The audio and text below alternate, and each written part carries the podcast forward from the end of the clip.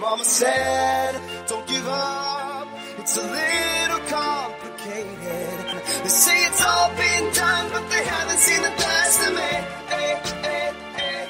So I got one more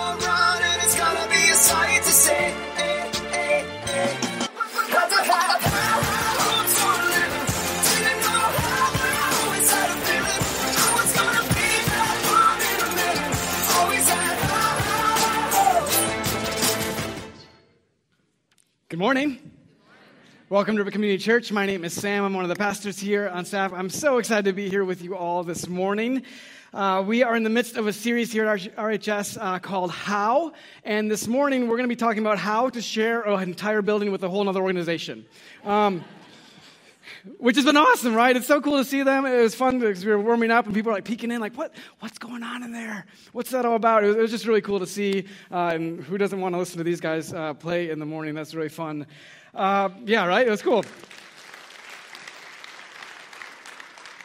But for starters, uh, really quickly, uh, they were here first, so the, the lesson is we share really well, okay? We need to share really well because um, it's awesome that we can even be here in this place, and we want to continue to do that. And you'll, you'll notice that we didn't have uh, uh any coffee or donuts here this morning. Uh, that's because they're selling concessions, and we want to make sure that they sell a whole ton of concessions because they want to like having us here. It's awesome to share it and be good sharers together. So I encourage you afterwards go on and grab something from the concessions over there. Support the basketball here in, in Ripon, the basketball group. Uh, they have homemade cheesecake, I heard, so that's cool. Um, you could go and do that. Um, and uh, just it'd be a fun way to, to share this place with them and make sure that they feel like they're, they're uh, well received and that, that we can be here and keep on sharing it uh, here. And, and it's also just a really neat way to be part of the community. Like, we are so much a part of the Ripon community, and it's a fun way to share it here this morning. Uh, honestly, uh, it's kind of fun to think about because it's basketball. If it was wrestling, I might not be speaking to be somebody else. Um, you might notice it's basketball, so Mike's not speaking. He might be going to catch a couple games. Uh, it should be fun this morning. Maybe you can check them out a little later. Anyways, we are in this How series, and for our How series, uh, we're asking a bunch of different questions about how we can do different things. We talked about how we could be forgiven or feel forgiven from God last week. And this week, we're going to talk about how to overcome failure. How to overcome failure. Who wants to talk about failure? Seriously, like, do any of you want to talk about failure? Because I don't want to talk about my failures this morning. Uh, it's kind of one of those things, isn't it? Uh, it's not that topic that you're really excited to talk about right away because it feels something inside of yourself when you, when you do. Failure is that thing that, that puts that pit in your stomach, that, that dread inducing thing when you have to bring it up and you have to show it to other people. It, it can make you feel alone, it can make you feel ashamed. Failure is that thing, it's an ugly thing. So, before we get too far in, we need to address one thing. We need to get a whole lot of junk out of our heads because failure Failure is inevitable. It is going to happen to every last one of us. It's everywhere, all around us. It's always happening. I mean, just take a look. It's always happening.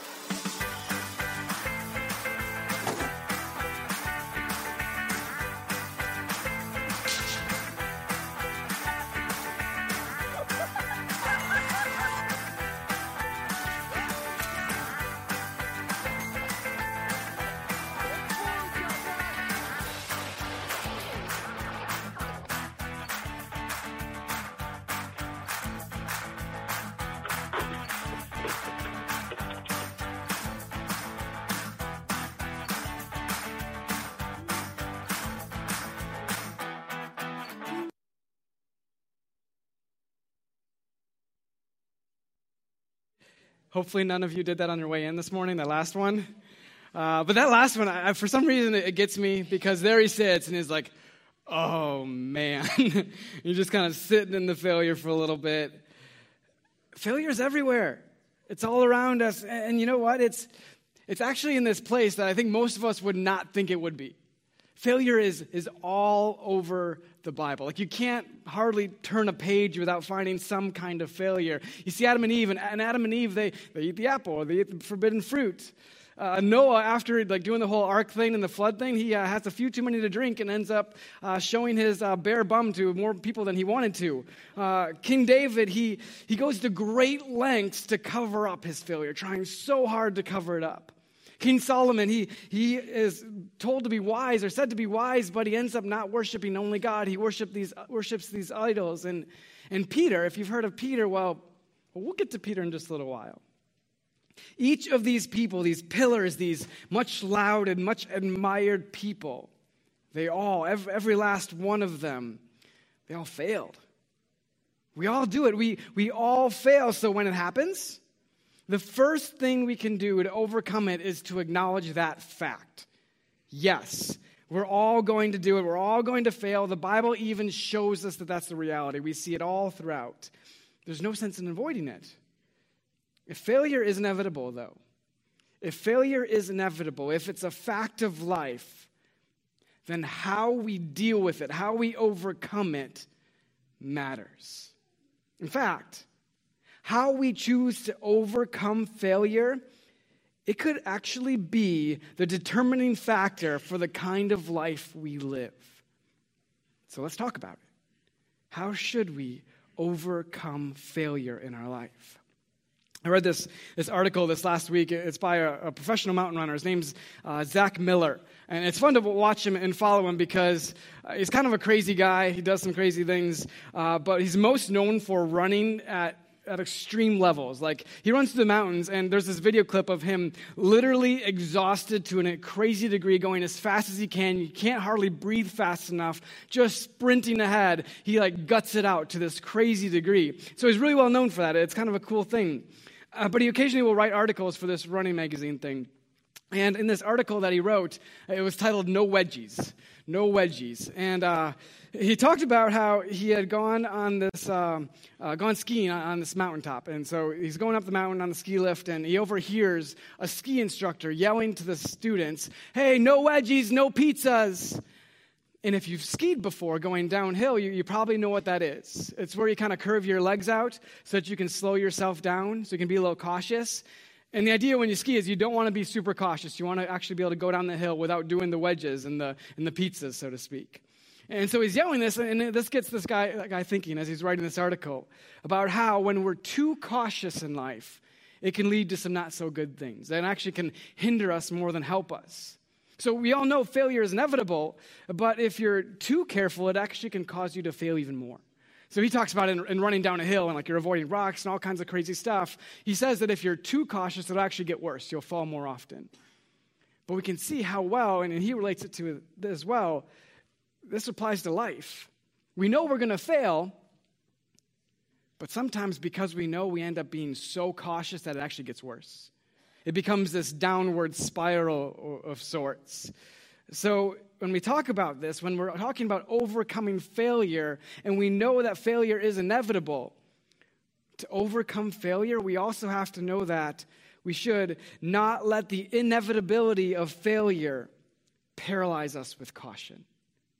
Just because we're going to fail doesn't mean we should tiptoe through our life. Because what actually happens is it ends up worse it ends up worse. It actually makes you more likely to fail. It's, it's like riding a bike, right? You, you're, you're riding a bike, and, and if you try and ride really slowly, try to stay up. It's really difficult. But with some momentum and some movement, you can stay up. It, it helps to keep moving. So, as, as you're thinking about this, and as you have, have the ability to have some momentum, eh, we have this reality that it's going to happen. We are going to fail, but what do you do when it happens? What do you do when you do fail? The, the second step in our process this morning is this is you assess the miss, not the mess. You assess the miss, not the mess. Whenever we fail, it's actually this really fantastic chance to learn. Maybe you, have heard the phrase, it's, it's only a failure if you don't learn something. There's some truth to that. A failure definitely stays a failure if you don't learn anything. However, a failure can become a win when you do learn something. When you do learn something. We can all win at most of our failures. There are opportunities for us in every last one of them. And to do so, you have to start by assessing the miss, not the mess. There could be all kinds of big messes. There could be a big mess, there could be a small mess, but the size of the mess doesn't always determine how big of a miss it was for you. You could have barely missed, but the mess was just monstrous. Or you could have missed by a mile and it really wasn't much of a mess. When learning from failure, the mess doesn't matter as much as the miss does. Uh, take, for example, a, a, bow and an arrow. I have a, an unstrung bow. Don't worry, it's not strung, there's no arrows, okay? It's just a piece of wood. Okay, you got this bow here, and you've got a target, right? You've got that target, and it's looking like I'm going backwards, but because it's not strung, it's just curved that way. Somebody told me I was holding the bow backwards. I'm not, just so you know. Um, anyways, another thing. So you got a bow, right? And you got an arrow, and you got your pretend arrow here, and, and you're shooting at a target. So you take your first shot and you hit it, and it goes pretty well, right? You're close. You're kind of close, and it's like, oh, I'm doing great. I'm just going to keep on going. And so you take another shot, and you you miss, um, and you hit your favorite chicken, or you hurt a friend, right? And so you, you realize I need to learn from this. And so, as you're, you're seeing where you are on the target, no matter where you are on the target, you can learn from it. Even if you're way off of it, you know you have to recalibrate. And so, you take another shot after recalibrating, and eventually, you hit the bullseye. And even then, you can learn, keep on doing more of that because that's a good thing. It obviously hit the bullseye, so let's keep on doing that. When you shoot the bow, you can see the target. And you can either hit the bullseye or, or you don't. And if you didn't, you can learn. And in that moment, you know if you need to make these minor adjustments or if you need to make some major ones. But there are other factors too, right? It's not just this controlled environment all the time. Sometimes there's some wind. Uh, sometimes it's freezing cold like this last week and you can't feel your fingers, and so there's obviously some other things in, in the reality of it. Was there a distraction in the moment? In short, what caused the miss, and how much control do you have over your miss? Some things. Some things are just out of your control. They're just out of your control. You don't have any ability to fix it, so you just let it go. But some things, some things are within your control. Assessing the miss is a process that demands deep gut honesty. Like right down here in this gut. You, you can't just say, oh, I kind of think I did fine. I'll just brush over it. No, like deep down in your gut, do you know if it was your fault or not? Was it your doing it or was it some other circumstance or some other issue? Do you have some ownership to take in this mess? You got to get deep into your gut and assess so. You can't lie to yourself. You can't just explain it away.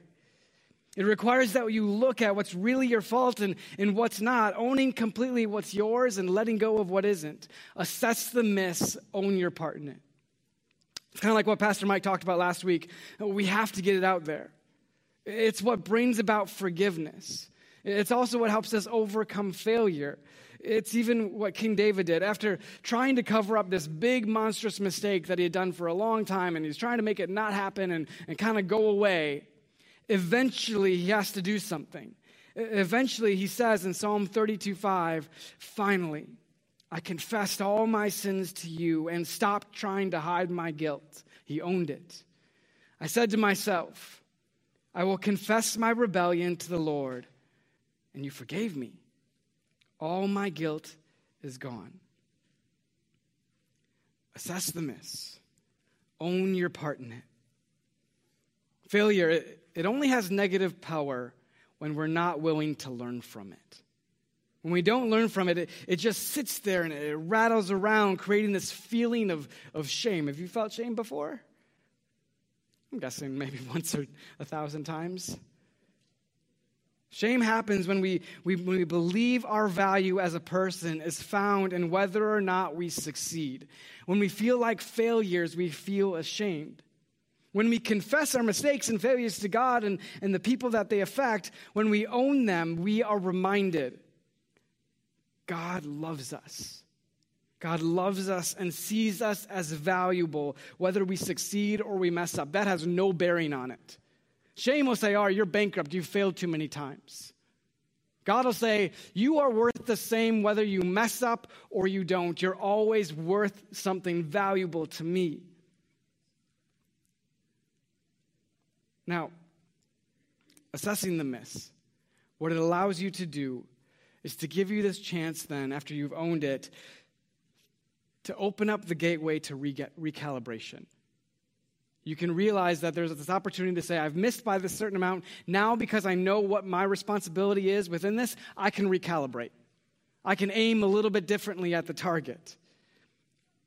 And so let's say you've gotten to this point. You, you know failure happens, it happens to you, and, and you assess the miss, you've owned it, you say sorry to those affected by it.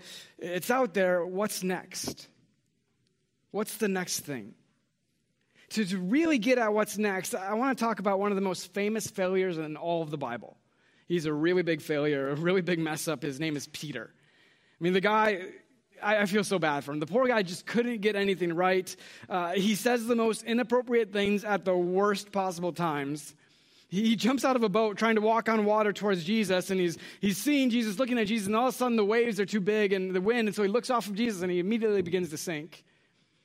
He, at one point, said something to Jesus that gets Jesus so upset that, that Jesus said to him, Get behind me, Satan, because he wanted Jesus to stop talking about what was going to happen next, of him going to the cross. But perhaps the biggest failure comes at the end of Jesus' ministry. Uh, it was the, the night called the Last Supper. We call it the Last Supper. The disciples and Jesus were, were celebrating Passover at that time.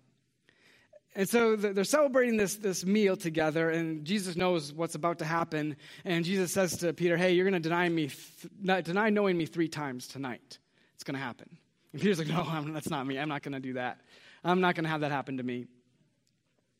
And so they finish dinner, they go out to the garden, and lo and behold, the, the guards show up and they're ready to take Jesus. And so they take Jesus, that whole thing happens. Um, as they, they walk away, P- Peter, he, he follows from a distance. And he follows all the way to where they're keeping Jesus, and there's this courtyard there. And as they're in the courtyard, there's a fire.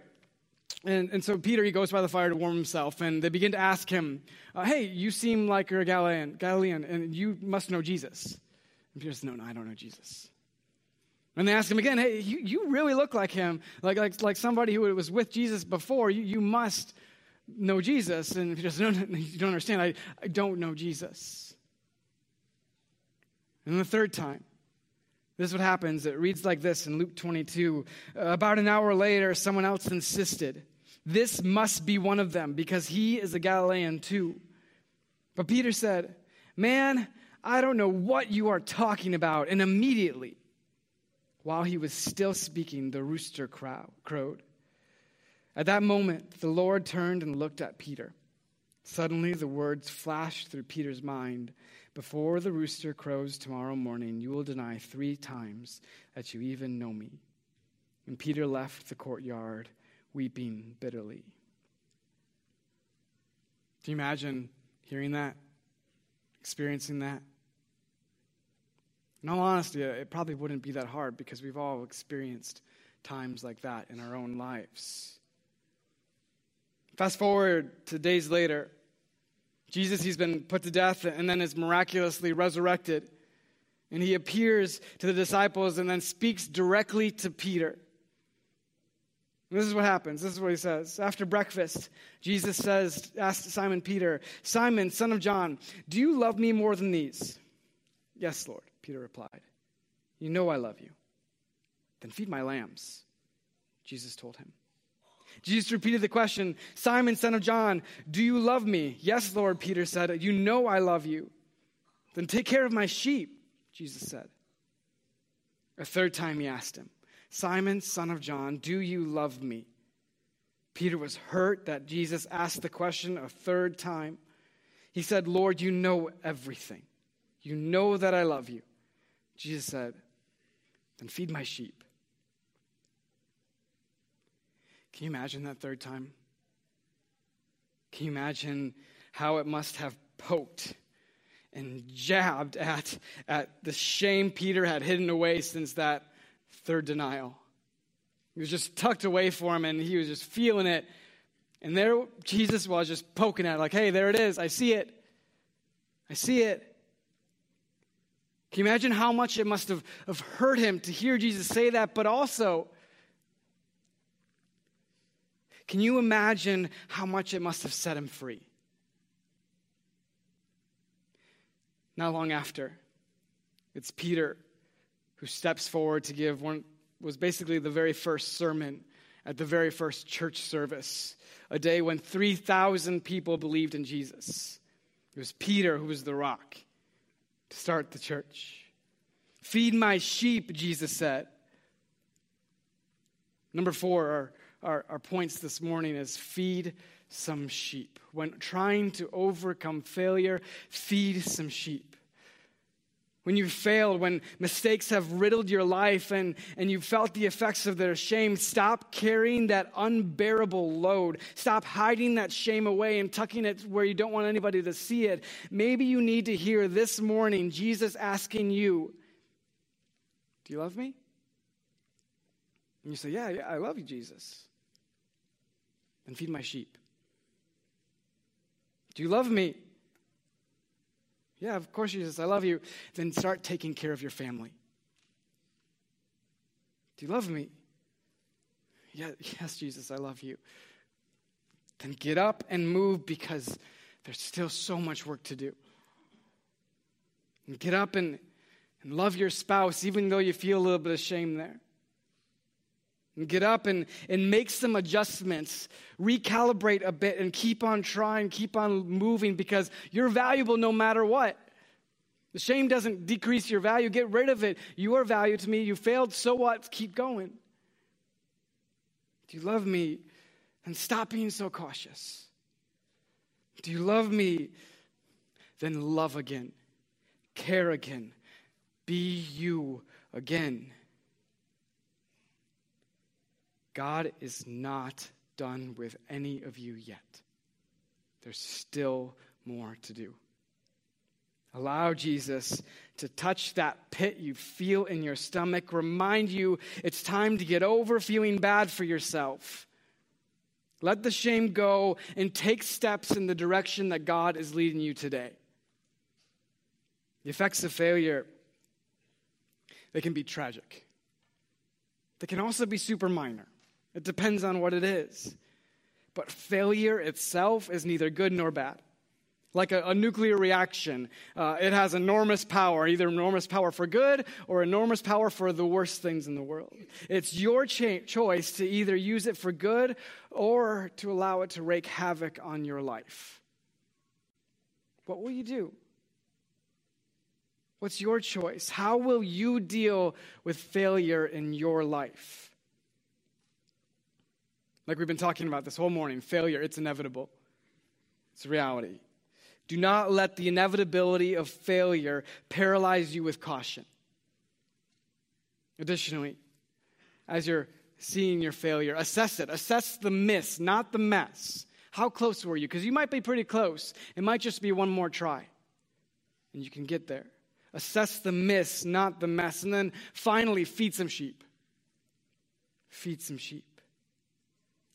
You can do those things. That's something that's possible for you. I know because this isn't just some story that's out there for me. This is this is real life. Uh, about eight or nine years ago, when I first started here at RCC, um, I was the student pastor here. So I worked a lot of big part of my job was to work with students, but an additional part of my job was also outreach. So uh, we talk about our everybody's. It was the part of our church that talks about everybody fits and everybody invites and that kind of thing, and everybody plays, like getting people involved and also making people feel super welcome uh, and then serving in different ways. So that was a big part of my job. And one of the very first things I was tasked with here at RCC was to put on a fun event downtown for, uh, we had a, there was a downtown festival and we had like a little booth in it that we had some fun games and stuff uh, that we had done in the past. And so I, I was told, hey, go ahead and, and do this and do it well. And so I set to doing something and I'll spare you the details. Um, but I didn't do it very well. uh, we got there that day, and even when I was looking at it, I was like, oh boy, this doesn't look so hot. Uh, this is not what I thought it was going to look like or how it was going to work. And really, after talking with some people, the really only uh, thing we could do that would be not creating a big mess uh, was for us to just completely miss and not be there. So we packed it all up and took it away. And I remember feeling angry and really ashamed of myself. And walking around thinking, man, this is like the one thing I had to do, and I totally messed it up. And like really upset. And at first I was like, no, it was fine. It was just whatever. But over time and just a little bit of walking, I realized, yeah, no, I, I stunk it up. That was my fault. And so after a little bit of time, I, I began to own it. And I got back up, and on Monday morning, I went and chatted with Mike about it and said I was sorry and like, oh, I messed this up. And for eight more years, realizing what I'd learned from it, I now do things differently with a lot more excellence. But it's been eight more years of trying to feed some sheep, trying to take care of people, trying to point people to Jesus.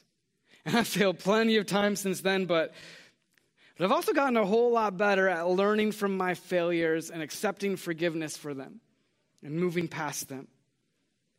Everybody fails. Everybody. What are you going to do when it happens to you? What are you going to do? How are you going to deal with it personally?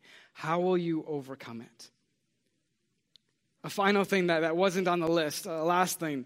Uh, in Ecclesiastes 4.12, it says this. A person standing alone can be attacked and defeated, but two can stand back to back and conquer. Three are even better, for a triple braided cord is not easily broken. Don't be alone in this. Don't be alone in your failure. You can have people in your life that can help pick you up when it happens, show you the grace of God, saying, hey, you're forgiven and you can move forward. Keep on living. Assess the mess and assess, assess the miss and start feeding some sheep. You can have people that are encourage you in that way. And there's actually something that we're, we're doing. They talked about in the video uh, midweek groups and community groups. There's this really easy way to have that in your life. If you're missing that, you don't have to. You don't have to be alone in all this stuff. Basically, what community groups and midweek groups are all about, uh, when you essentially boil them down, is a bunch of normal people talking about normal life stuff and struggles, looking at the Bible, saying, hey, what do they do in the Bible? And saying, oh, let's do that together. Let's work on doing that together and encouraging each other and, and having fun together, eating really good food together. That's what a midweek and a community group are all about.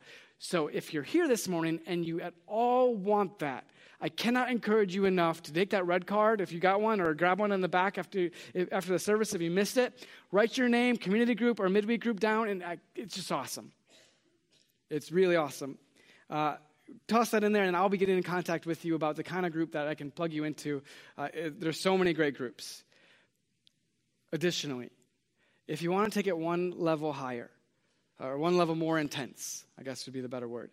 Um, in your programs, there's a, a little blurb about something called Leadership Academy.